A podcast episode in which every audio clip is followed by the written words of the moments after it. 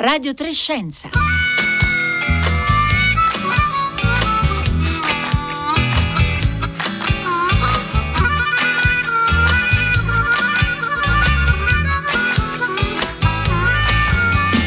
Buongiorno da Francesca Boninconti, bentornati a Radio tre Scienza. Nel milleottocentoundici, a Lyme Regis, nel sud dell'Inghilterra, due ragazzini trovarono il primo teschio di Ittiosauro, un rettile marino ormai estinto che era vissuto tra i duecentocinquanta e i novanta milioni di anni fa. Ebbene, quei due ragazzini erano Joseph Anning, che all'epoca aveva quindici anni, e sua sorella minore, appena dodicenne, Mary Anning. A qualcuno forse Mary Anning ricorda qualcosa, e per lei, insomma, quello che era un gioco da ragazzini poi è diventata una vera e propria professione. Mary Anning è stata la prima paleontologa donna e tutto il suo lavoro, insomma, ha contribuito poi a, a cambiare, a, ricostru- a farci ricostruire quella che è la storia della vita sulla Terra. Ora, se volete approfondire la storia di Mary Anning, trovate anche uno dei gettoni di scienza sul nostro sito radio tre scienza punto rai punto it, curato da Matteo De Giuli. Eh, e come forse avrete intuito, oggi parliamo di ragazzini in realtà che scoprono fossili. Trovare fossili, magari addirittura una nuova specie fossile, è forse il sogno di tantissimi eh, bambini, e ogni tanto accade che la storia si ripete. Per questo oggi andiamo in Nuova Zelanda. Qui nel duemilasei un gruppo di ragazzi ha portato alla luce delle, nuova, eh, delle nuove ossa fossili e eh, proprio in questi giorni è arrivata la conferma da parte dei paleontologi. Si tratta effettivamente di una nuova specie, un pinguino fossile gigante fino ad oggi sconosciuto. Allora tre tre cinque cinque sei tre quattro due nove sei per scriverci via sms e WhatsApp le vostre domande, le vostre curiosità sui pinguini giganti fossili, oppure se volete condividere con noi dei ricordi eh, paleontologici. Per Per aiutarci a ricostruire e a raccontare questa storia, noi abbiamo eh, raggiunto eh, in Nuova Zelanda Simone Giovanardi. Buongiorno. Anzi, bu- buonasera Simone Giovanardi, da lei forse adesso saranno circa le dieci e trenta. Eh, ciao Francesca, sì sì sono è abbastanza tardi a quest'ora. Grazie. Dovrei cercare di restare lucido. Grazie di essere con noi, insomma le, le facciamo fare le, le, le ore piccole. Simone Giovanardi è dottorando alla Massey University, è paleontologo e anche paleoartista, quindi eh, troverete poi i suoi disegni sia sul nostro sito sia sui social, li starà eh, mettendo Roberta Fulci. E soprattutto Simone Giovanardi è proprio tra i quei paleontologi che hanno scoperto effettivamente che queste ossa eh, riportate alla luce da questi ragazzini eh, effettivamente erano ossa appartenenti a una nuova specie fossile. Allora Simone Giovanardi ci racconta un po' più nel dettaglio questo gruppo di ragazzini, chi erano, cosa stavano facendo insomma e, e in, quei, in quei giorni, e soprattutto che tipo di ossa hanno trovato. Eh, sì, allora mh, l'associazione di cui stiamo parlando sono, si chiamano JUNAT, che sarebbe l'acronimo di Junior Naturalist Hamilton Club, e sono praticamente un gruppo di appassionati che cercano di eh, avvicinare i bambini alla natura, e nel farlo li portano diciamo in giro ogni tanto ehm, a fare delle escursioni eh, in montagna, oppure a, a fare riconoscimento della flora o identificazione di uccelli. Possiamo immaginarceli un po' come magari i nostri scout, no? Però magari più in versione sì, sì, sì, esatto. naturalistica, ok? Esatto, sì, sì, esatto. Praticamente dei, dei boy scout qua locali eh, di Hamilton, è una cittadina a sud di Auckland. E, mh, durante praticamente una delle loro uscite, che avevano pensato di fare in kayak, eh, in questa piccola baia chiamata Kawhia Bay, Eh, pensavano appunto di portare lì eh, i ragazzini per fare delle, diciamo, scoprire dei fossili. Solitamente da questa zona eh, si trovano molti ricci di mare, e quindi eh, l'idea sarebbe stata di fare un kayak, eh, di portarli da una, da una punta della, della baia all'altra, e per poi farli vedere, diciamo, eh, per farli toccare con mano, diciamo, i fossili. Mm-hmm. E, mh, la cosa interessante è che appunto questa baia è una, una, una diciamo una distesa di calcare che con l'alta e la bassa marea si viene completamente coperta dall'acqua, quindi i, gli escursionisti spesa, eh, speravano appunto mentre la, c'è la bassa marea andiamo e prendiamo un po' di fossili. E sono arrivati, hanno cominciato a guardarsi in giro, hanno trovato qualche appunto sì, qualche echinoderma, qualche oh, ricci di mare. Echinoderma, esatto, eh, sarebbe qualche... ricci di mare, giusto? Sì, sì, sì, okay. sì esatto, sì. Ehm, qualche ricci di mare, qualche eh, eh, qualche dente di squalo. E poi a un certo punto si accorgono che proprio dove hanno lasciato il kayak c'era qualcosa di molto più grosso di un riccio di mare. E in pratica inizialmente pensavano che fosse un moa, eh, dei, dei resti di moa, e, e, che sono appunto degli, degli eh, sono delle specie di, diciamo, struzzi, diciamo, okay. dei uccelli che hanno perso l'abilità di volare, che erano qua in eh, vivevano in Nuova Zelanda prima dell'arrivo delle, delle, degli uomini, e si sono poi estinti quando appunto gli indigeni sono arrivati. Eh, tuttavia poi si studia, guardando un pochino meglio si sono resi conto che avevano a che fare con un pinguino, e quindi hanno deciso di sono, sono decisi poi di ritornare in una seconda, una seconda volta in quell'esatto punto con gli attrezzi del mestiere, quindi eh, una lama per appunto tagliare eh, la roccia, eh, pala e piccone, e sono riusciti a estrarre il, il fossile per poi riportarlo, diciamo, in un posto, diciamo, sicuro dove, dove poterlo poi preparare con calma. Ok, quindi alla fine eh, insomma questo uh, fossile così recuperato con uh, seghe circolari e martelli pneumatici è arrivato, uh, se non sbaglio, al, al Waikato Museum. Uh, quindi ci troviamo, uh, mi corregga se sbaglio Simone Giovanardi, nella, nell'isola del nord della Nuova Zelanda, giusto? Esatto, sì, sì. Eh, diciamo... Ehm... il Waikato Museum si trova ad Hamilton, che è appunto questa cittadina un po' più piccola di Auckland, che si trova appunto a sud, a più o meno un'oretta di macchina da, da, da Auckland.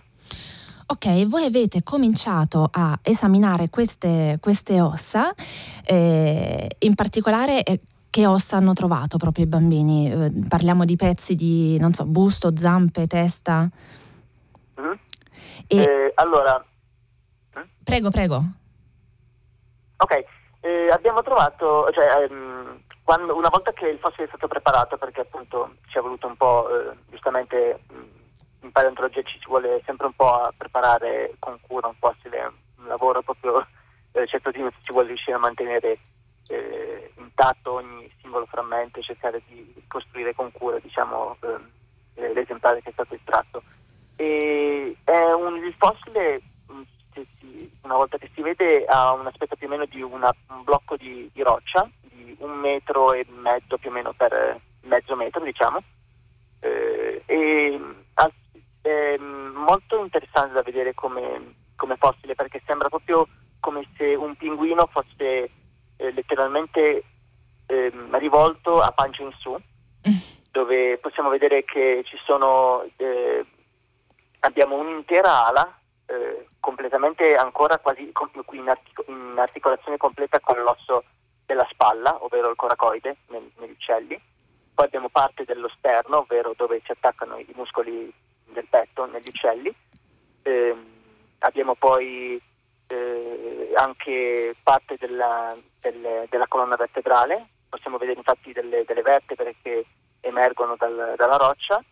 Eh, ci sono anche femore e tibia, o negli uccelli, come si viene chiamato tecnicamente il tibitarso, e poi abbiamo delle, una, un dito del, eh, del, quindi della, è, era, della, del piede.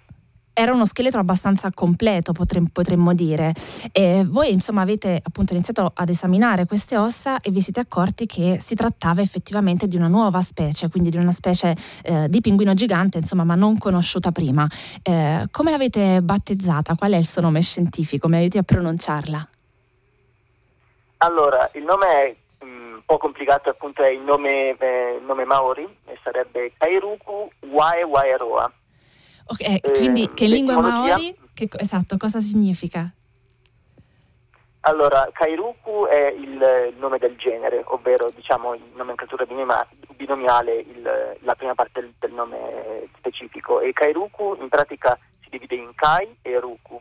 Kai vuol dire cibo, e ehm, ruku vuol dire eh, tuffatore, quindi potrebbe essere una cosa come tuffatore che porta il cibo, tuffatore che ti ritorna con il cibo. Okay. Eh, mentre invece waewaeroa è composto anche, anche questa parola da due termini, eh, waewae, che eh, in lingua tereo o lingua maori, come cioè qua eh, eh, sono, waewae significa arto inferiore o piede in generale, comunque l'intero arto inferiore, e roa ehm, eh, roa vuol dire allungato, quindi è come se avesse gambe allungate, quindi kairuku dalle gambe allungate. Ok, quindi eh, ci, ci fornisca un po', ecco, un identikit di eh, questo kairuku waewaeroa, eh, cioè come dobbiamo immaginarci questo pinguino gigante, gigante quanto, quanto magari eh, era alto, quanto pesava, se si può dire, soprattutto quando è vissuto, in, in quale ambiente? Allora, eh, innanzitutto eh, è interessante la, abbiamo, innanzitutto il quando, dove, l'abbiamo, dove è stato trovato è questa...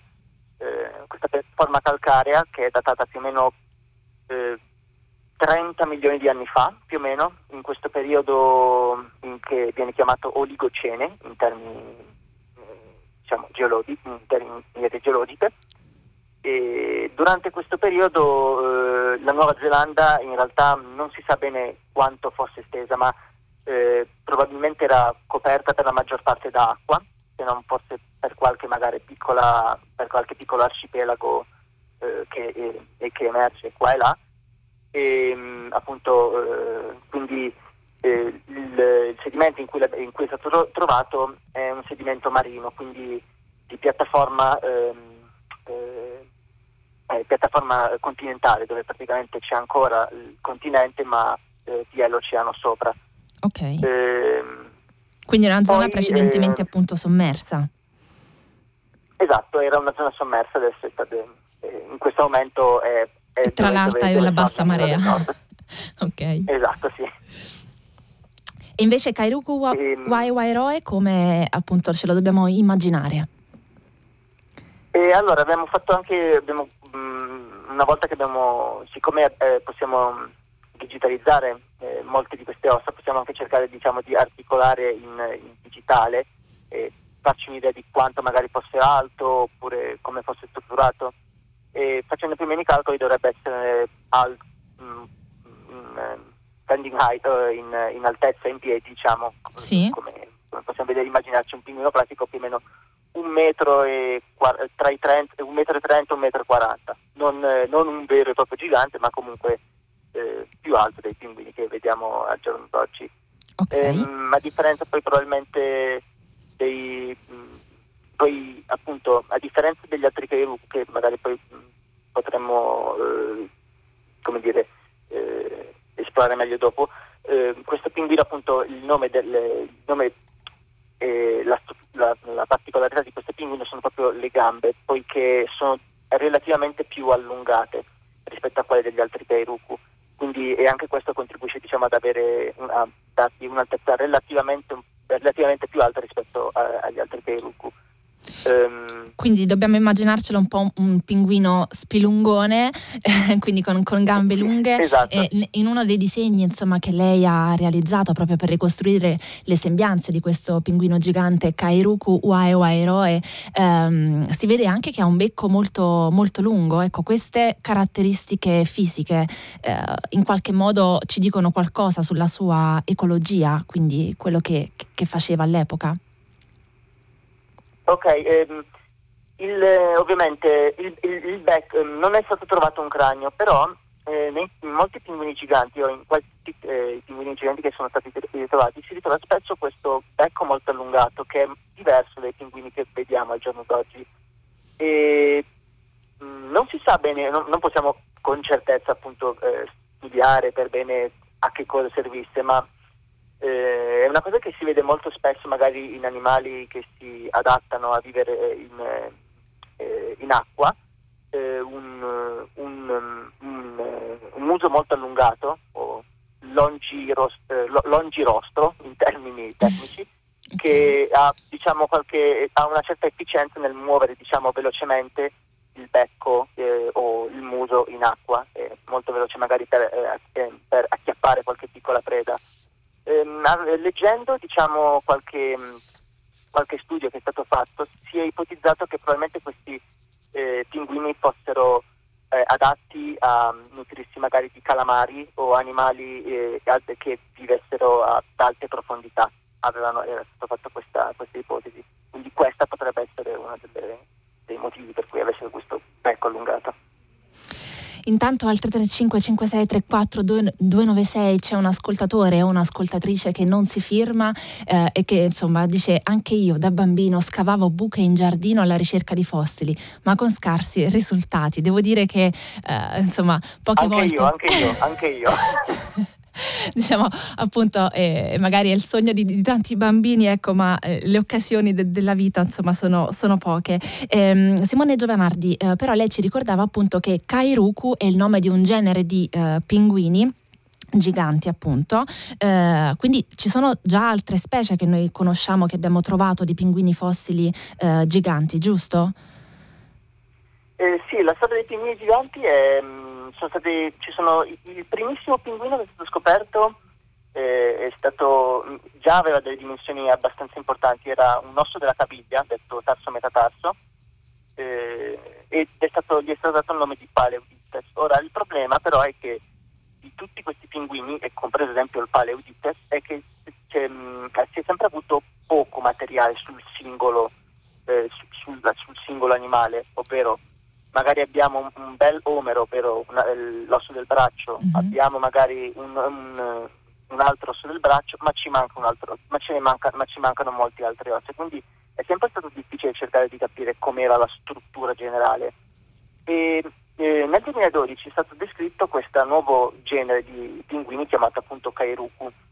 E eh, la differenza dagli altri pinguini giganti che erano stati descritti fino, ad, fino, a, fino a quel momento, eh, che, questo kairuku Eh, i kairuku an- avevano un, come dire, gli esemplari di kairuku erano relativamente più completi, e questo aveva fatto eh, aveva permesso ai ricercatori di capire che i pinguini, mh, eh, i kairuku, avevano delle gambe relativamente corte, mentre avevano eh, delle pinne molto allungate.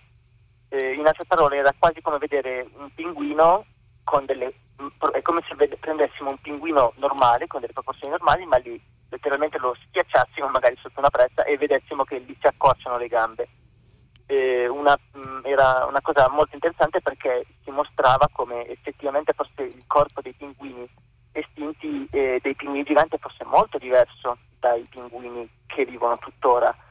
Eh, e questo poi si allaccia inter- in maniera interessante con kairuku waewaeroa, perché con il nostro studio abbiamo mostrato che effettivamente esistevano kairuku sia con gambe lunghe e sia con gambe corte, quindi eh, appunto la situazione è più complessa di quello che, che si pensava inizialmente. Simone Giovanardi, prima di salutarci volevo farle un'ultima domanda, perché lei, oltre che paleontologo, è anche paleoartista. Eh, proprio in trenta secondi, che tipo di lavoro fa quando disegna? Cioè, è un lavoro più immaginifico o appunto di studio dei dati? Come ci diceva lei, ci sono tante piccole differenze, no? Anche tra le varie specie, tra i vari reperti fossili. Eh, diciamo eh, mh, eh, bisogna documentarsi, solitamente la paleo, in paleoarte eh, bisogna capire più o meno eh, che cosa si, bisogna, si vuole studiare, quindi bisogna molto eh, studiare, bisogna capire innanzitutto quali sono i dati, e poi ovviamente con, eh, con quello che si può va diciamo a tentoni, però tenendo sempre presente che eh, purtroppo tutta la paleoarte è sbagliata. L'unica cosa che possiamo fare è cercare di aggiustare il più possibile eh, sulla base di quello che noi sappiamo, quindi, eh, quindi è un lavoro ma è... un lavoro a metà tra arte e, e scienza. Eh, Simone Giovanardi, grazie mille per essere stato con noi, paleontologo e paleoartista, dottorando alla Massey University. Adesso noi dalla Nuova Zelanda ci trasferiamo a Torino, dove è in corso il Salone del Libro, e che Fahrenheit, vi ricordo, dalle quindici alle diciotto sta seguendo in diretta con Loredana Lipperini, e noi adesso passiamo la linea alla nostra Sara Sanzi, che è al Salone. Ciao Sara, a te la linea. Ciao Francesca, buongiorno, buongiorno a chi ci sta ascoltando. Siamo anche oggi nell'arena Bookstock del Salone del Libro, che è lo spazio dedicato ai più giovani, ai bambini, ai ragazzi delle scuole, ed è anche la parte più viva in questo momento del salone. Sono tanti i bambini e tanti, tanti gli studenti. Siamo qui per parlare di uno dei due temi che sono i temi principali rivolti ai ragazzi. Abbiamo detto ieri con Fabio Geda, uno dei temi è l'identità di genere, l'altro il clima, e noi siamo qui con una climatologa, docente di fisica del clima all'Università di Torino, Elisa Palazzi. Buongiorno Palazzi. Buongiorno. Elisa Palazzi, c'è una frase, una sua frase che ho letto in un'intervista che mi è particolarmente piaciuta. Lei scrive: ho imparato a fare lo sforzo di scegliere le parole da usare. Allora, visto che noi ci troviamo in questo momento nella casa delle parole, vorrei chiederle se a volte non corriamo il rischio di parlare troppo di alcuni argomenti, come per esempio il clima e l'ambiente, e se questo non rischia in qualche modo e poi paradossalmente di rendere meno interessante il tema stesso. No, direi che questo rischio non si corre, cioè quello di parlarne troppo. Quella frase si riferiva soprattutto al fatto che quando ci si abitua e si fa molta divulgazione, quindi si parla fuori dalle stanze in cui si lavora, quelle della scienza, agli scienziati come, come te, ti devi sforzare appunto di trovare un linguaggio diverso, magari in alcuni casi più leggero, ma mai senza, diciamo, togliere l'autorevolezza di quello che si sta dicendo. E, e questo è importante, un esercizio eh, importante, proprio perché ci porta a metterci un po' nei panni di chi ci ascolta e trovare il modo più corretto per far arrivare un messaggio. Questo messaggio è importante che arrivi a tutti, e quindi se ne deve parlare moltissimo, facendolo però nel modo autorevole, quindi ne deve parlare chi Ehm, ha proprio l'autorevolezza per farlo. Eh, se lo spazio della divulgazione su questi temi viene occupato da persone che fanno disinformazione o magari negazionismo addirittura, questo è un grosso pericolo, visto che oggi è così facile accedere alle informazioni. Quindi più se ne parla, e, e anche ne parla chi queste cose le studia, oltre che i giornalisti, che a volte fanno un ottimo lavoro di interfaccia, ecco, questo credo che sia fondamentale. Francesca, abbiamo con noi anche una, una persona, una ragazza a ventuno anni, che queste parole, le parole anche di, di protesta per avere un, un'attenzione al clima maggiore, le ha portate in piazza negli ultimi anni. Si chiama Valentina Bonavoglia, fa parte dei Fridays for Future di Torino, e quest'anno i Fridays for Future, anzi da più di qualche anno, hanno iniziato un vero e proprio dialogo con il Salone del Libro. Buongiorno Valentina, quali le iniziative previste, nate in collaborazione tra Salone e Fridays for Future? Come Fridays for Future Torino abbiamo iniziato una collaborazione con il Salone e soprattutto con la parte giovani del Salone, quindi il Bookstock, già eh, un anno fa per l'edizione del duemilaventi, e abbiamo stilato una lista di cinquanta libri fondamentali secondo noi per capire la crisi climatica, per capirne l'urgenza e l'entità. E eh, abbiamo in programma anche dei, degli incontri con autori e autrici. Oggi ci sarà tra un paio d'ore un incontro con l'autrice giovane, giovane Stella Levantesi, che ha scritto I bugiardi del clima, per capire il problema del negazionismo climatico e eh, il fenomeno di, ehm, di, affossa, cioè di, ass, ehm, di negazione della crisi climatica, che è avvenuto già a partire dagli anni Ottanta eh, da parte delle aziende, delle multinazionali fossili. Eh, stasera invece ci sarà un incontro con Cecilia Strada per parlare di generazioni a confronto e di varie forme di attivismo, non solo climatico ma anche eh, per quanto riguarda la crisi migratoria, che è strettamente collegata, mentre lunedì avremo un incontro con l'autore eh, Moresco, Antonio Moresco, per parlare di eh, filosofia e clima. E a proposito di negazionismo, lo ricordava Valentina, il, il titolo del libro che presenterà da qui a poco è I bugiardi del clima. Elisa Palazzo, la, la scienza negli ultimi anni è diventata estremamente popolare. Se prima si scendeva in piazza, e Torino ne sa qualcosa, per temi come quelli del lavoro, adesso sono i temi scientifici a portare la gente fra le strade e anche a innescare poi dei dibattiti sociali. Penso al tema del clima, ma anche al tema uh, del Covid. La scienza forse è diventata così tanto popolare che si può pensare di negarla.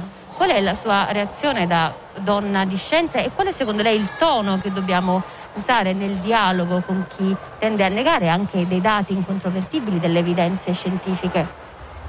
Beh, allora, intanto chi continua a negare l'evidenza dei dati eh, lo fa senza portare però a propria volta invece prove e fatti. Ricordiamoci che la scienza si basa sulle prove, sui dati validati da un qualche cosa che dovrebbe essere una garanzia assoluta, che è il metodo scientifico. E in virtù di questo metodo scientifico la scienza non dà certezze.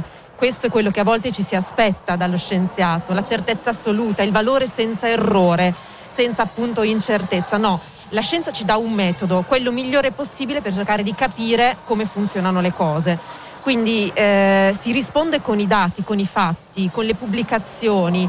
Eh, non è un caso che, insomma, c'è un consenso del novantanove per cento nella comunità scientifica di chi lavora su queste cose, che siamo in un momento di riscaldamento globale, ma soprattutto che questo è stato determinato da una causa antropica, sono le azioni umane che dalla metà almeno del secolo scorso hanno eh, generato questi att- cambiamenti così accelerati, e di questo ci sono appunto i dati. Ehm, l'attribuzione viene fatta attraverso misure, attraverso esercizi modellistici e che vanno tutti nella stessa direzione, davvero di grande solidità. Se ci fosse un'altrettanta mole di dati eh, a supportare la tesi negazionista potremmo parlarne, invece questo purtroppo non è, anzi per fortuna, un fatto opinabile e quindi non ci possono essere opinioni in merito. Alla scienza non si, cre- si, si crede o non si crede, no, la scienza porta i dati e quelli sono. Grazie Valentina, un'ultima domanda prima di ridare la linea a Roma. Torniamo alla parola rischio. Secondo voi, secondo te, rappresentante del movimento Fridays for Future, c'è il rischio che alcune vostre istanze finiscano per diventare dei cliché? Io non credo che corriamo questo rischio, perché quello che chiediamo come Fridays for Future è semplicemente giustizia climatica, che vuol dire anche giustizia sociale, non solo ambientale, come spesso viene ridotta. Forse quello che rischiamo è che noi come movimento diventiamo un cliché, in quanto spesso la politica ci ridicolizza, come ha fatto di recente il ministro Cingolani, eh, definendoci dei, degli ambientalisti radical chic. Questo noi lo neghiamo, infatti molti di noi saranno presto a Glasgow per la C O P ventisei, non, non abbiamo intenzione di ehm, ridurci ad ambientalisti radical chic, quello che noi chiediamo è giustizia sociale, non solo climatica, non solo ambientale, ma sociale. Noi lasciamo Valentina al suo incontro, anche Elisa Palazzi avrà da qui a breve un incontro dal titolo Come cambia il clima che cambia. Esatto, chi cambia il clima che cambia, eh, insieme a Federico Taddia, Fabio Geda e a Potito Ruggero. Eh, io con Federico e Potito abbiamo scritto un libro che si chiama Vi teniamo d'occhio, che è proprio un patto tra le generazioni per cercare di capire come insieme affrontare questa crisi climatica, come giustamente diceva Valentina. È più facile parlare agli adulti di questi temi o ai giovanissimi, ai bambini, in due battute? Per me ai bambini non è solo più facile, ma è anche più bello, perché arrivano sempre domande, questioni e riflessioni mai banali e ti mettono in discussione e ti fanno cercare le parole giuste da dire.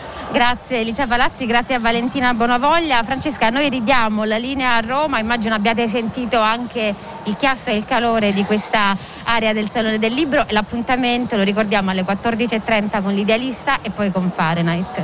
Grazie Sara Sanzi, sì, si sente perfettamente l'area del Salone del Libro di Torino, grazie anche a Elisa Palazzi e Valentina Bonavoglia per questo collegamento. Io vi ricordo che eh, se volete, insomma, trovate anche il programma del Salone eh, del Libro di Torino sul nostro sito radiotrescienza punto rai punto it, dove troverete anche questa puntata e tutte le precedenti. Intanto al tre tre cinque cinque sei tre quattro due nove sei continuano ad arrivarci eh, messaggi eh, di eh, persone, ascoltatori e ascoltatrici che eh, scavano nei loro giardini per trovare fossili. C'è Marco da Faenza che dice: ne sono ricchi le colline romagnole, mentre Francesco ne ha trovato qualcuno nel duemiladiciassette nel fiume Serio. eh, Radio tre Scienza oggi finisce qui. Io vi ricordo che questo è un programma eh, ideato da Rossella Panarese. Insieme a me dall'altra parte del vetro hanno contribuito a portare avanti la puntata di oggi eh, Marco Motta, curatore di questo programma, oggi anche in regia, Roberta Fulci in redazione,